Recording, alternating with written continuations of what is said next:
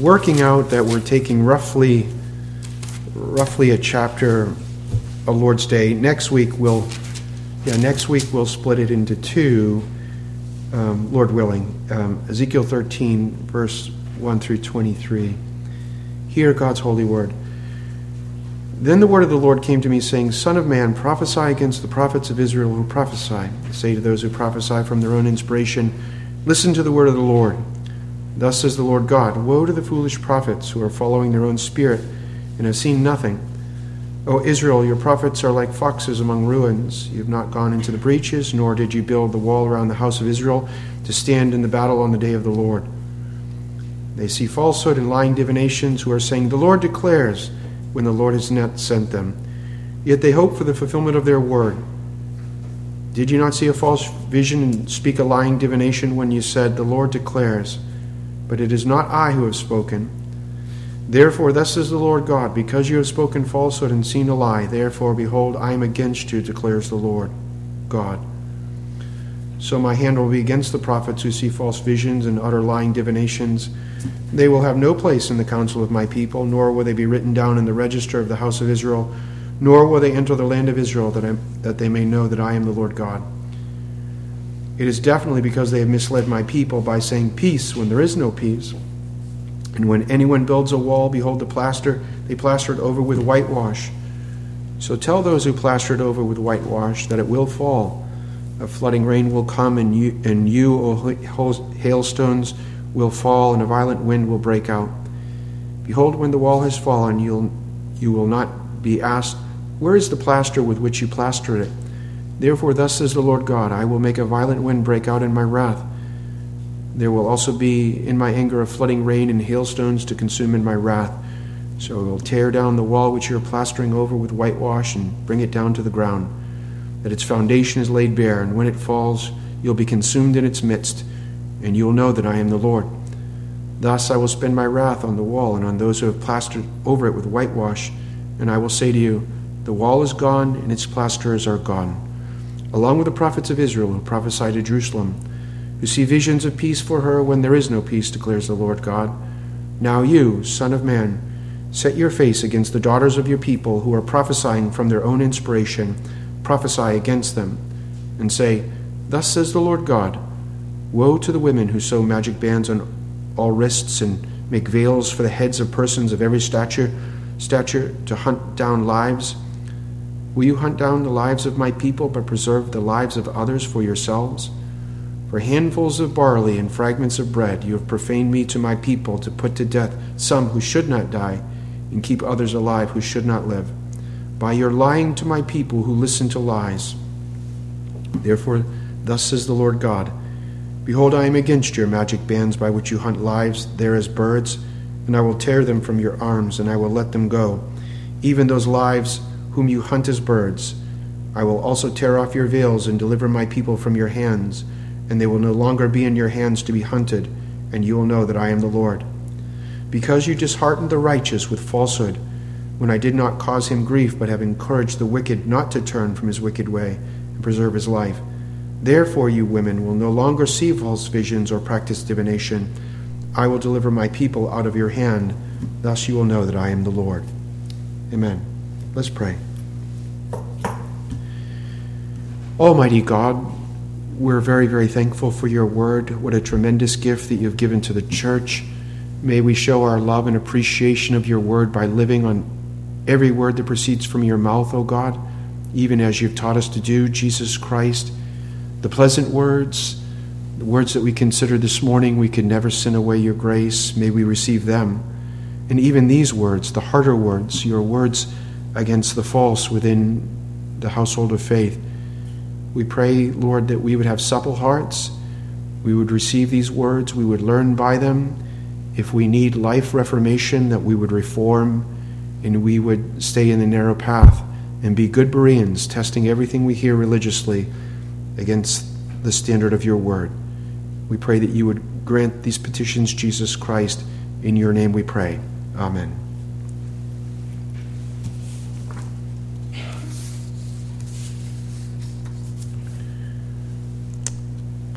the theme of judgment runs through the book of Ezekiel. We've talked about this a number of times, and my practice has been from week to week, rather than being um, redundant, which gets to be tedious, even though the theme of judgment is very, very similar. And we've said that the golden thread of the promise of mercy to God's people, I'll take out your heart of stone, I'll give you a heart of flesh, I'll convert you, the idea of regeneration. We saw it in chapter eleven. It will come up again in chapter thirty-six.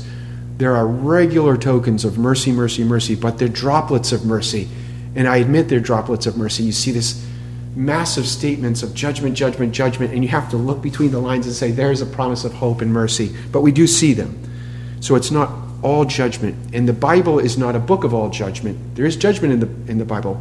But the fundamental reason or purpose of the Bible is a book of um, it's a book of salvation. Yes, there is judgment, but it's a promise of salvation in Christ, our Redeemer. Save, Savior from judgment. But we are in a judgment passage. It's impossible to be faithful to the Bible, faithful to this text, and to make it say something that it doesn't say. I, I suppose you could eisegete the text and do that, but that would be a sin. In the previous passage, what we've been doing is saying, well, even if we're in a judgment passage, there does seem to be some distinction from chapter to chapter, and there is. And the distinction is just this. In the last chapter, you remember chapter twelve, Uh, the Lord God sends Ezekiel to go to the prince of the people, say the civil ruler. It's a theocracy at this time, so church and state are somewhat one. There is a division of labor, but he's sent to, to speak to the prince. We'll call him the king, um, but it's the prince, the civil ruler.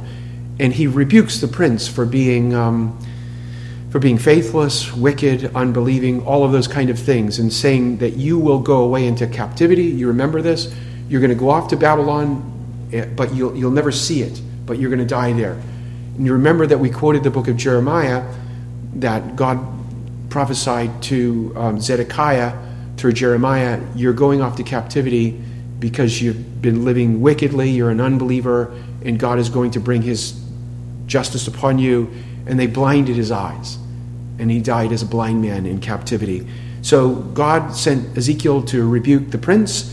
And then the people themselves who are following the prince, uh, they also were rebu- rebuked for their infidelity.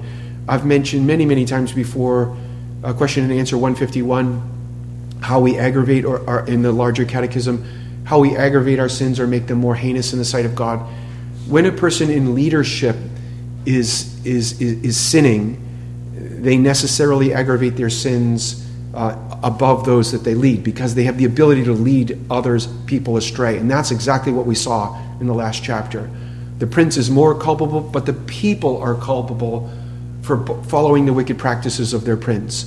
And so um, many of them were killed. And then the mercy portion of chapter twelve um, was on those people that were taken away to captivity. So you would think, well, if, if, if the mercy would be, not only are you not going to be killed by the sword, you're not even going into captivity, but that's not the case. God preserved their life by going away into captivity, and God converted his people in captivity. So sometimes we think, well, I'm in a crucible, and a cru- crucible is a bad place. No, a crucible could be a wonderful place. Many, many, many, many true believers are, are converted in a crucible. God uses the Uh, the chastising time to draw them to himself. Think of the um, think of the profligate, the prodigal. He was converted in a, a crucible. And so last week there was the chastisement, the rebuke, the judgment of wicked prince and wicked people. And now here what we find in chapter thirteen, very similar kind of uh, denunciatory language. Um, God promises to bring judgment, but this time we're looking at a different class of a person within the household of Israel. And this time the uh, judgment promised is against not so much the civil leaders, but against the church leaders, we'll call them. This is the Old Testament uh, prophet. And so God has a word here for um, wicked prophets. Every realm of existence, the king over the civil realm, The, the, the pastor over the church, as it were, every realm that God places us as his creatures, in whatever sphere he's placed us, we are responsible before God to live a holy life. We're responsible to believe him. We're responsible to obey him. I won't answer for the president. The president will answer for the president. Whether his government over this country was according to the word of God or not, he will answer for it. I will answer for my pastorate over this church. But we all are culpable and answerable before God to live a life worthy of the calling uh, that we find in Jesus Christ. So every sphere of life, when God says to each class of person, I have this against you, this against you, this against you, it teaches us to reckon our lives religiously. It doesn't matter what you do for a living. If your living is, is a stay-at-home mom or your living is a doctor, every sphere of our life as a believer is religious. I would argue as a creature, all creatures are culpable before God because all creatures are, are religious, but particularly as believers. So the president is required to be faithful, and the prophet, the minister, is required to be faithful. And when they are not, when they are wicked and unbelieving, then God pronounces um, a judgment upon them. And I want to I want to see, we're going to look at basically thematically um, God's condemnation of false prophets, and we'll walk through some of the more salient points. But I, I want you to look at part of Ezekiel's call. He's the faithful prophet. You have a faithful prophet called to proclaim judgment against faithless prophets and prophetesses. Part of Ezekiel's call, and I was going to mention it this morning with Peter, perhaps I will next week, uh, Peter names names. He says Judas is essentially a false believer. He's a false apostle. He's a false preacher. And he's been inspired by God to name names. Sometimes we think that th- that's not even very Christian, to actually denounce a church leader, a preacher, a prophet, that it's almost sub-Christian or anti-scriptural, certainly would say, well, that's not very loving. Part of Ezekiel's call by God to be faithful to God is to preach to whom he sends, what words God puts into to his mouth, no matter what. So Ezekiel, to be a faithful prophet, cannot be a man-fearer. He has to be a God-fearer. And before I was a minister, I felt called to the ministry the moment I was converted. And God put me on the Methuselah plan. It took me a long time to be a minister. But all the while, while I was waiting and studying and so on, I used to look at a minister, and the minister, I would watch him go, oh, he skipped over that hard part in that passage. Oh, he dodged that hard part in that passage. And I would look around and I go, I bet I know. I bet he's afraid of her and he's afraid of him. And look at, I would never do this if I ever got into the pulpit. I would never be afraid of people. And then I got in the pulpit. And then I got in the pulpit. Um, in my mind, I'm a U F C fighter, but of course I couldn't fight my way out of a paper bag. So theoretical or speculative preaching is very, very easy. But to put ourselves in this man's position, Ezekiel, Ezekiel is told time and time again, I want you to say this. I can almost hear this guy's groan. It's like Isaiah asks, here I am, Lord. And then he says, this is what I want you to tell the people. Essentially the same message, judgment. And, and then Isaiah says, well, how long? So initially it's like, yes, Lord, send me. How long? So this is part of the divine calling of the prophet. Of course, I'm not a prophet. I'm a preacher. I'm not an inspired prophet. I'm an uninspired preacher, preaching, attempting to preach the inspired word.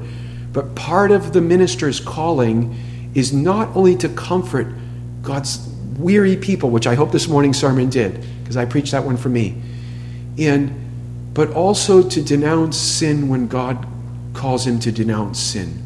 There's always a question in the O P C licensure ordination, will you preach the law of God? Will you call men to, to repent of their sins? Will you preach the judgment of God? And the answer should be yes, because the Bible teaches it.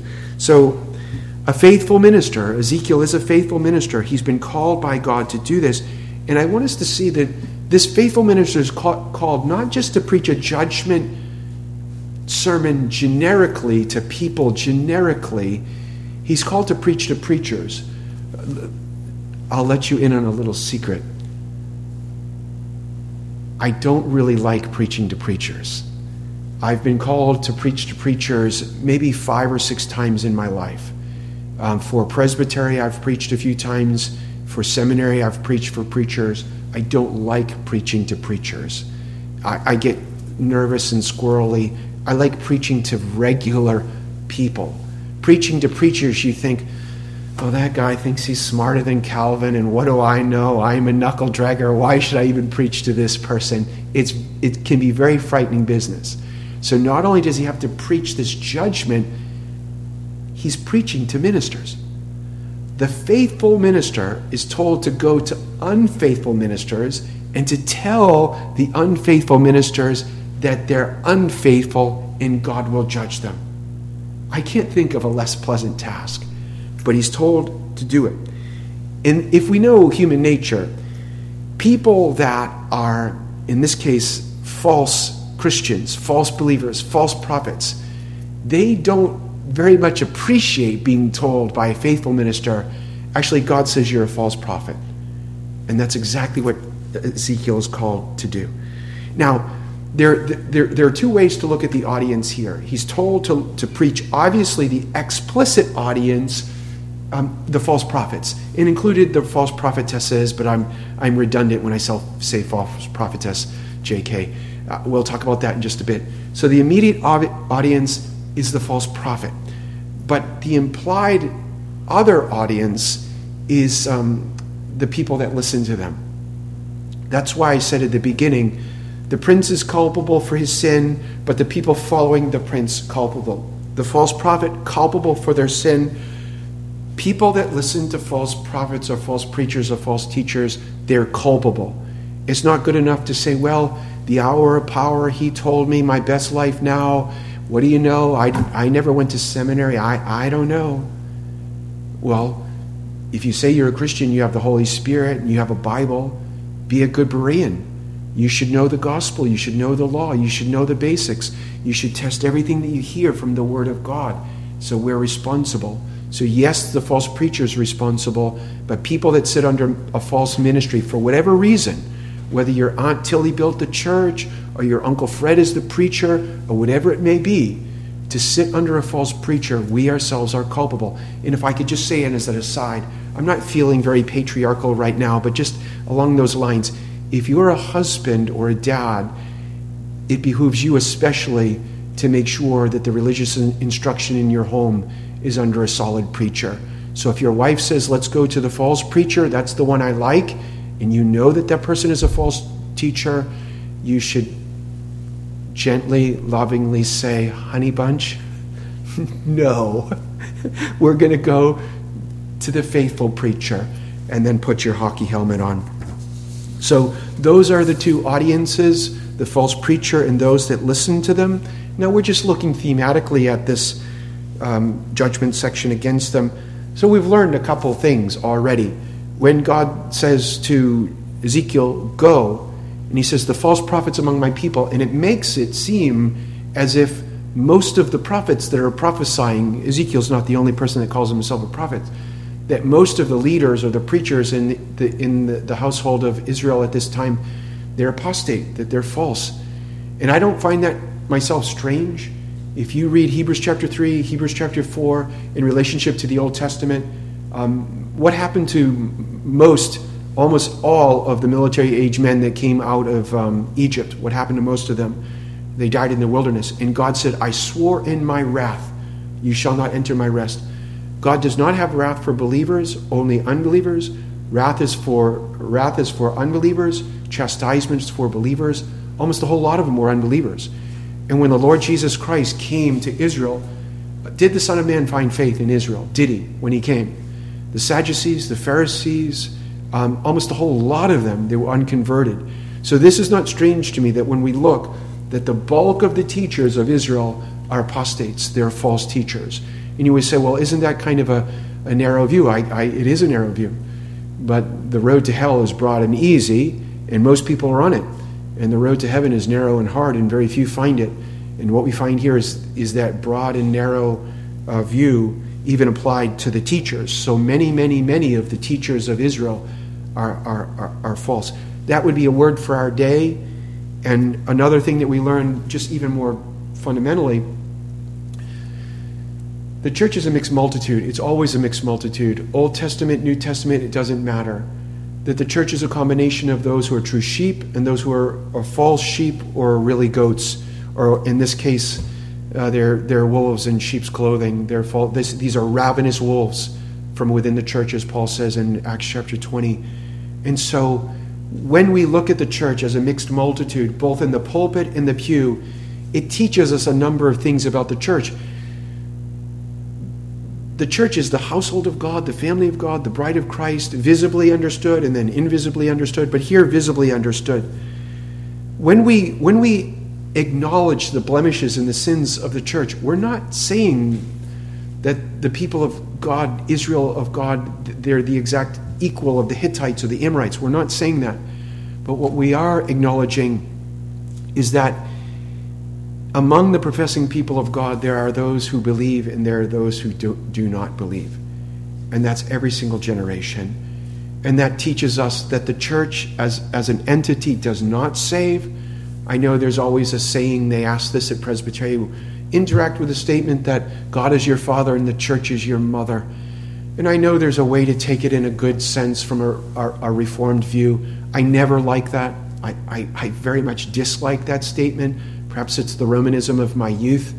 Um, the church does not save. I don't know how much I could say that. The church does not save. O P C, P C A, Episcopalian, Baptist, the church does not save. A human minister does not save. The only one that saves is God come in the flesh, Jesus Christ.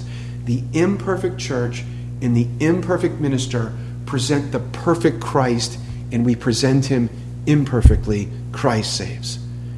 And so when you come here and, and God says, false prophet, false prophet, false prophet, false people, false, false people in the household of God, how anyone can walk away and come up with a doctrine of the infallibility of the Pope or the fact that the, ch- the church saves, except as a vehicle to present the saving Christ, that I agree with. But no minister saves. No preacher saves, no prophet saves, no priest saves. We have a priest, Jesus Christ.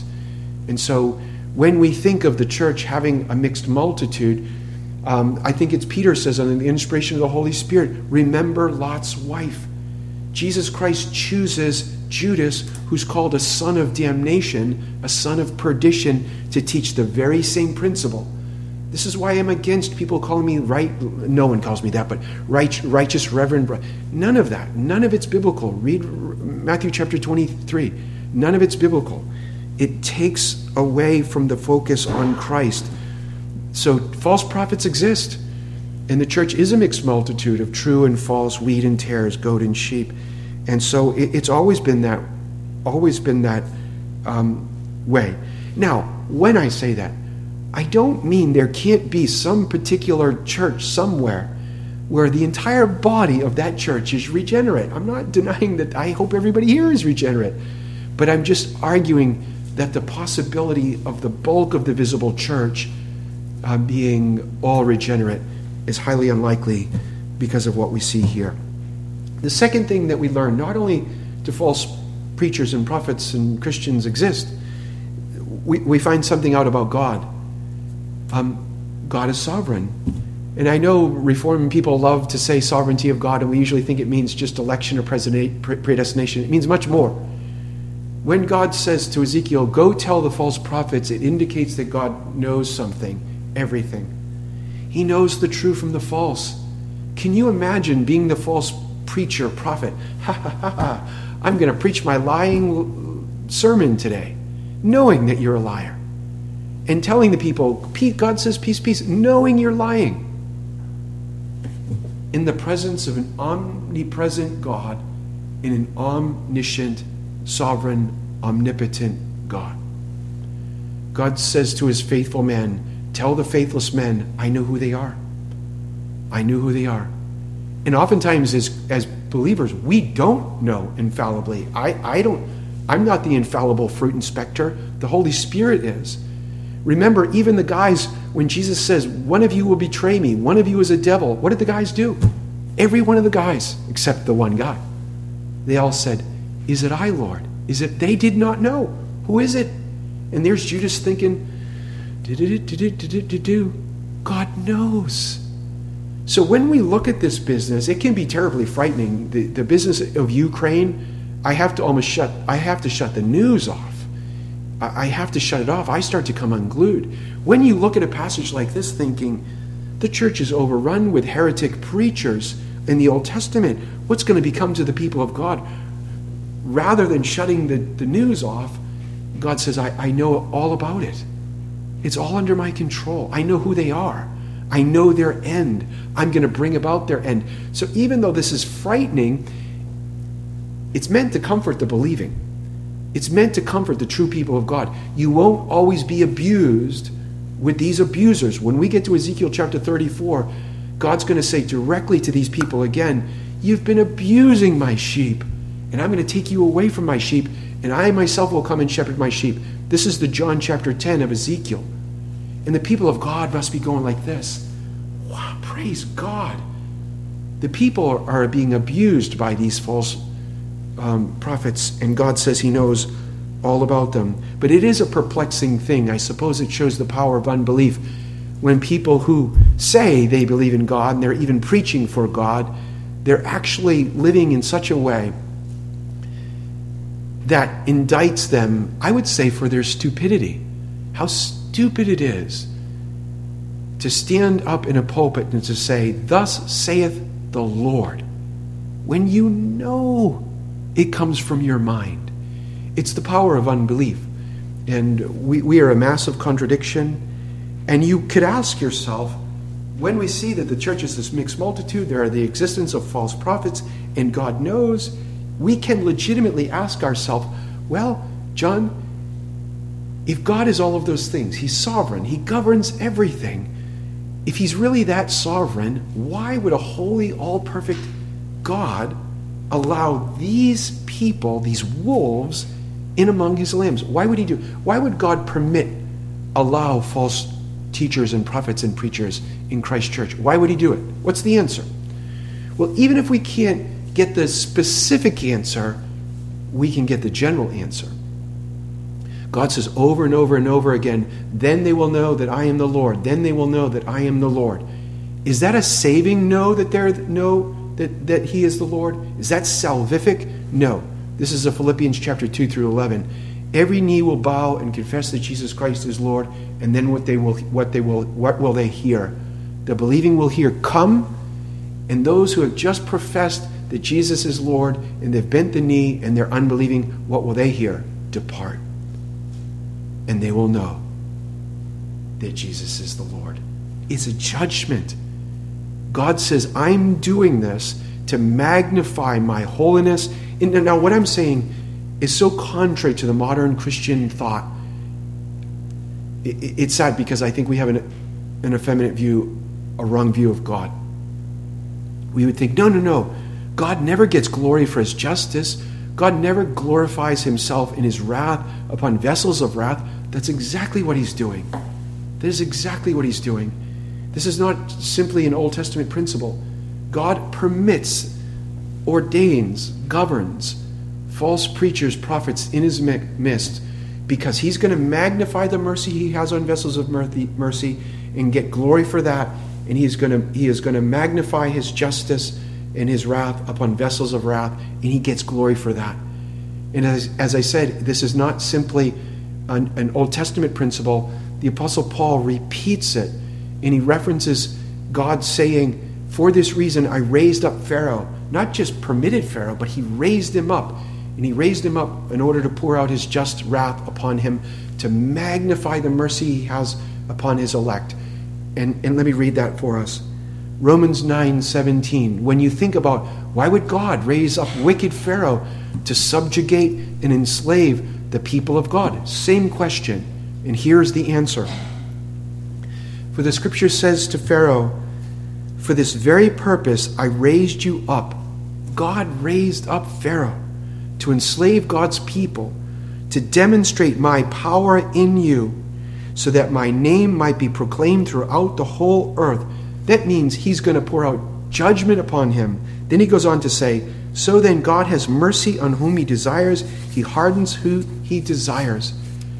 So God brings, permits, ordains these false prophet preachers, teachers, because they mean to magnify his justice, his offended justice, his wrath. and it magnifies the mercy he has upon his people. And I will say this, even as a Reformed person who reads this kind of truth on a daily basis, I will confess it's not something that we we we like to hear, and it's for this reason. It, when we talk about the sovereignty of God as Reformed people, I think we talk about the sovereignty of God with a lowercase s. My minister lost his first wife to brain tumors uh, when she was forty-two. And I remember he stood in this pulpit when I was not the minister yet, but just coming, and he said, God is so sovereign, he will take your breath away. And he's so sovereign, you, you, you tremble in fear at sometimes at his sovereignty. And, and I never forgot that, because usually as a young Calvinist, you just think you're going to find Arminians to beat up and tell them they don't believe in the sovereignty of God. Beloved, every person here, when God rises up in his utter sovereignty, we are overwhelmed. Even the flesh of believers, we find the utter sovereignty of God to be frightening. And certainly natural man, when God says, this is how sovereign I am, I will turn the heart of a king like a river. That man will be a vessel of wrath to magnify my justice. That man will be a vessel of my mercy to magnify my mercy. The natural man cries, that's that's foul. Un, un, unconverted man does not want God to have that much power. But when we look here, I find it a comfort to the saints, but this is partly meant for us to have a proper fear or a proper reverence or a respect or awe for this God. Now, the definition of a false prophet, obviously he's a false preacher, but let me first start with what a prophet is. A prophet or a priest, they're representatives, and the priest represents the, the, the people to God, and the prophet represents God to the people. And in this case, a prophet, in a biblical context, would be... Um, would be God's herald or God's spokesman. This is why I have in the hall, or I used to have in the hall, hear ye, hear ye, in the land of my birth, New England. We would have the town crier, I suppose it was all up in uh, colonial New England. Hear ye, hear ye, colonial England. England, and you'd have the town crier. Um, the prophet is a town crier. He's a herald. He's a spokesman. He's not supposed to come with his own word. He's supposed to come in the name of the king and with the word of the king. And so related to that, a herald, a prophet, a preacher is also an ambassador. So having the authority of the king in the name of the king with the words of the king. That's that's a that's a prophet. And a prophet is to come preaching God's word, all of God's word, and we can subdivide it. He's to proclaim the law of God, and he's proclaimed the gospel of God. The law acts as a tutor to show us why we need the gospel, that we're guilty sinners, and the wrath of God is upon guilty sinners. And then the gospel points us to Jesus um, for the alleviation of, of, of, of that. And so that's a prophet. A prophet is a, is a herald or a spokesman for God. And obviously a false person is a person that's not been called by God. He's not been commissioned by God. He's not been equipped or empowered by God. He's not come. He may say he's coming in the name of Christ, but he doesn't come in the name of Christ. He's not preaching the inspired word of God. And instead what he, he what God says over and over and over again, you're preaching a lying divination. You're preaching the figments of your own imagination. The New Testament talks about this all, all the time. Some of you all come from different churches, and I didn't come into the Reformed faith straight out of Catholicism and spent some time in Pentecostalism. And I've been on with many meetings, m- males and females, when people are getting special words of revelation. What's that? What? What? And at the time, I believed them because I wanted the secret power. And I've seen people say, what? I'm getting a direct revelation. Okay, God, um, play what number in the lotto? Literally. And then they would turn and say to the group, God just told me to say this to you. No, he didn't. No, he did not. You just told you to say that to me. There's nothing new under the sun. You can turn on the internet, you can go high, low, anywhere. And you, God told me to say to you, no, no. You should have your Bible going, no, no. And after you determine no, God did not tell you to say that, you should go like this, click. Or you should stand up and walk out. There's nothing new under the sun. The faithful minister is inspired by God. He's preaching the inspired word. He, he's told by God to say to these people, you're not preaching my word. I didn't call you. The book of Jeremiah has a number of chapters where God says to them directly, you say that I called you. You say that I sent you, but I never called you. I never sent you. Just as a very brief aside, this is not a plug for Presbyterianism, or, or it's not a slam against all independent type churches. It is a caution with independently minded teachers of any stripe, people that aren't under the authority of any kind of ecclesiastical authority. There's a danger in that. When a man is self-called, whatever he may be, and he says, and you ask them, are there are there mini- are there ministers, are there elders that you're accountable? Accountable to no one. I'm self-called. That is a bad sign. There's a bad sign. And the prophets should be subject to the prophets. And so they're preaching the, the, the lying divinations, and God is against them. And they're preaching lies. And I, I will point this out. Th- this is language that we don't often like to hear in a Christian pulpit. We want to hear love, grace, mercy, kind, penance, peace, and those kind of things. Is it loving of God to call out these lying ministers for being liars through this faithful preaching? Is that loving? And if so, to whom is it loving? One, to God, to his own name, and then to the people of God, to the true people of God. We read, Tony read it for us. Chapter thirty is on church censures. It deals with church discipline. This is the benefit. This is the benefit, say, to the false prophet, and even to the people of God that are following these false prophets. There there is certain benefit to being called a liar. You're not preaching the truth. You're a liar, and you're in danger of judgment. That might hurt your feeling, but there's great benefit to hearing it while you live. What's the benefit? You might get convicted by God, the Holy Spirit, and turn to Jesus and say, Thou Son of David, I'm a liar. Have mercy on me. Forgive me. And then what will happen? You'll be forgiven. And what would happen if you are following a false minister and you believe a false gospel, and some faithful minister comes along and says, here's the danger, and you get your feelings hurt, but what can be, be some potential benefit? You reclaim the offender. You vindicate the honor of Jesus. You keep the, the, the entire body from being corrupted. There's great evangelical benefit to this. Most churches don't practice church discipline anymore. They let every goofball in the world take the pulpit, every goofball in the world take a lectern, and they infect the people of God. They dishonor Christ, and they promote error, error, error, error. It is not loving, under the guise of being loving. And it's love to God and love to people, for God to call these people out. So there's false prophets. And we see something, I don't want to spend a lot of time on the false prophetesses. Uh, it, lying against God is not male specific. We see that the females are getting in, in on the game as well. Um, there are a number of women, maybe five in the Old, five in the Old Testament, two in the New Testament. There are a number of women, five and two, not more, that are referred to as prophetesses. Uh, Navi and Choose is the word for seer in Hebrew, but nevertheless, um, Miriam is called a prophetess, Moses' sister, and uh, Huldah is called a prophetess. Isaiah, his wife, is called a prophetess. Well, there's a few others, and then Anna in the New Testament, she's a, called a prophetess. Luke one, Luke two, and then the seven daughters, virgin daughters of Philip. But I will say this: no, ju- and also uh, uh, Ruth, judges. Um, she's a judge. So, so five and two. Now, some people come here and say, see, you male prophets and you have e- even Stephen female prophets. That's not true. The fact that you have a female prophet, even in the Old Testament, is highly unusual, five and two.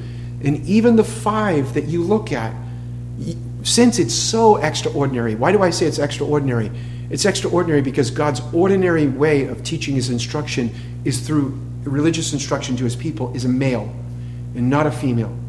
And it follows the principle of male headship. I'm not a crazy patriarchal person, but there is a principle of male headship. And so God's ordinary course of instruction in the home, in the church, in the state, is through the ministry of, of a male. And not that they're ontologically better, they just have different particular economic roles. So when you come to a prophetess, a female prophet, it's almost like you have to put your extra slow-down glasses on and say what's going on here. And then for, for brevity's sake, maybe I'll send you the notes on what I have here. Um, I'm going to for, for, forego what's happening here. These women clearly are, are lying. Um, I, I think they're false by virtue of being a woman prophetess um, for, for various reasons. But I want to jump to the New Testament epoch, which is much more clear. In the New Testament epoch, I hate to say this, but I will say it. A woman is forbidden to be a preacher. It's clear in the New Testament epoch.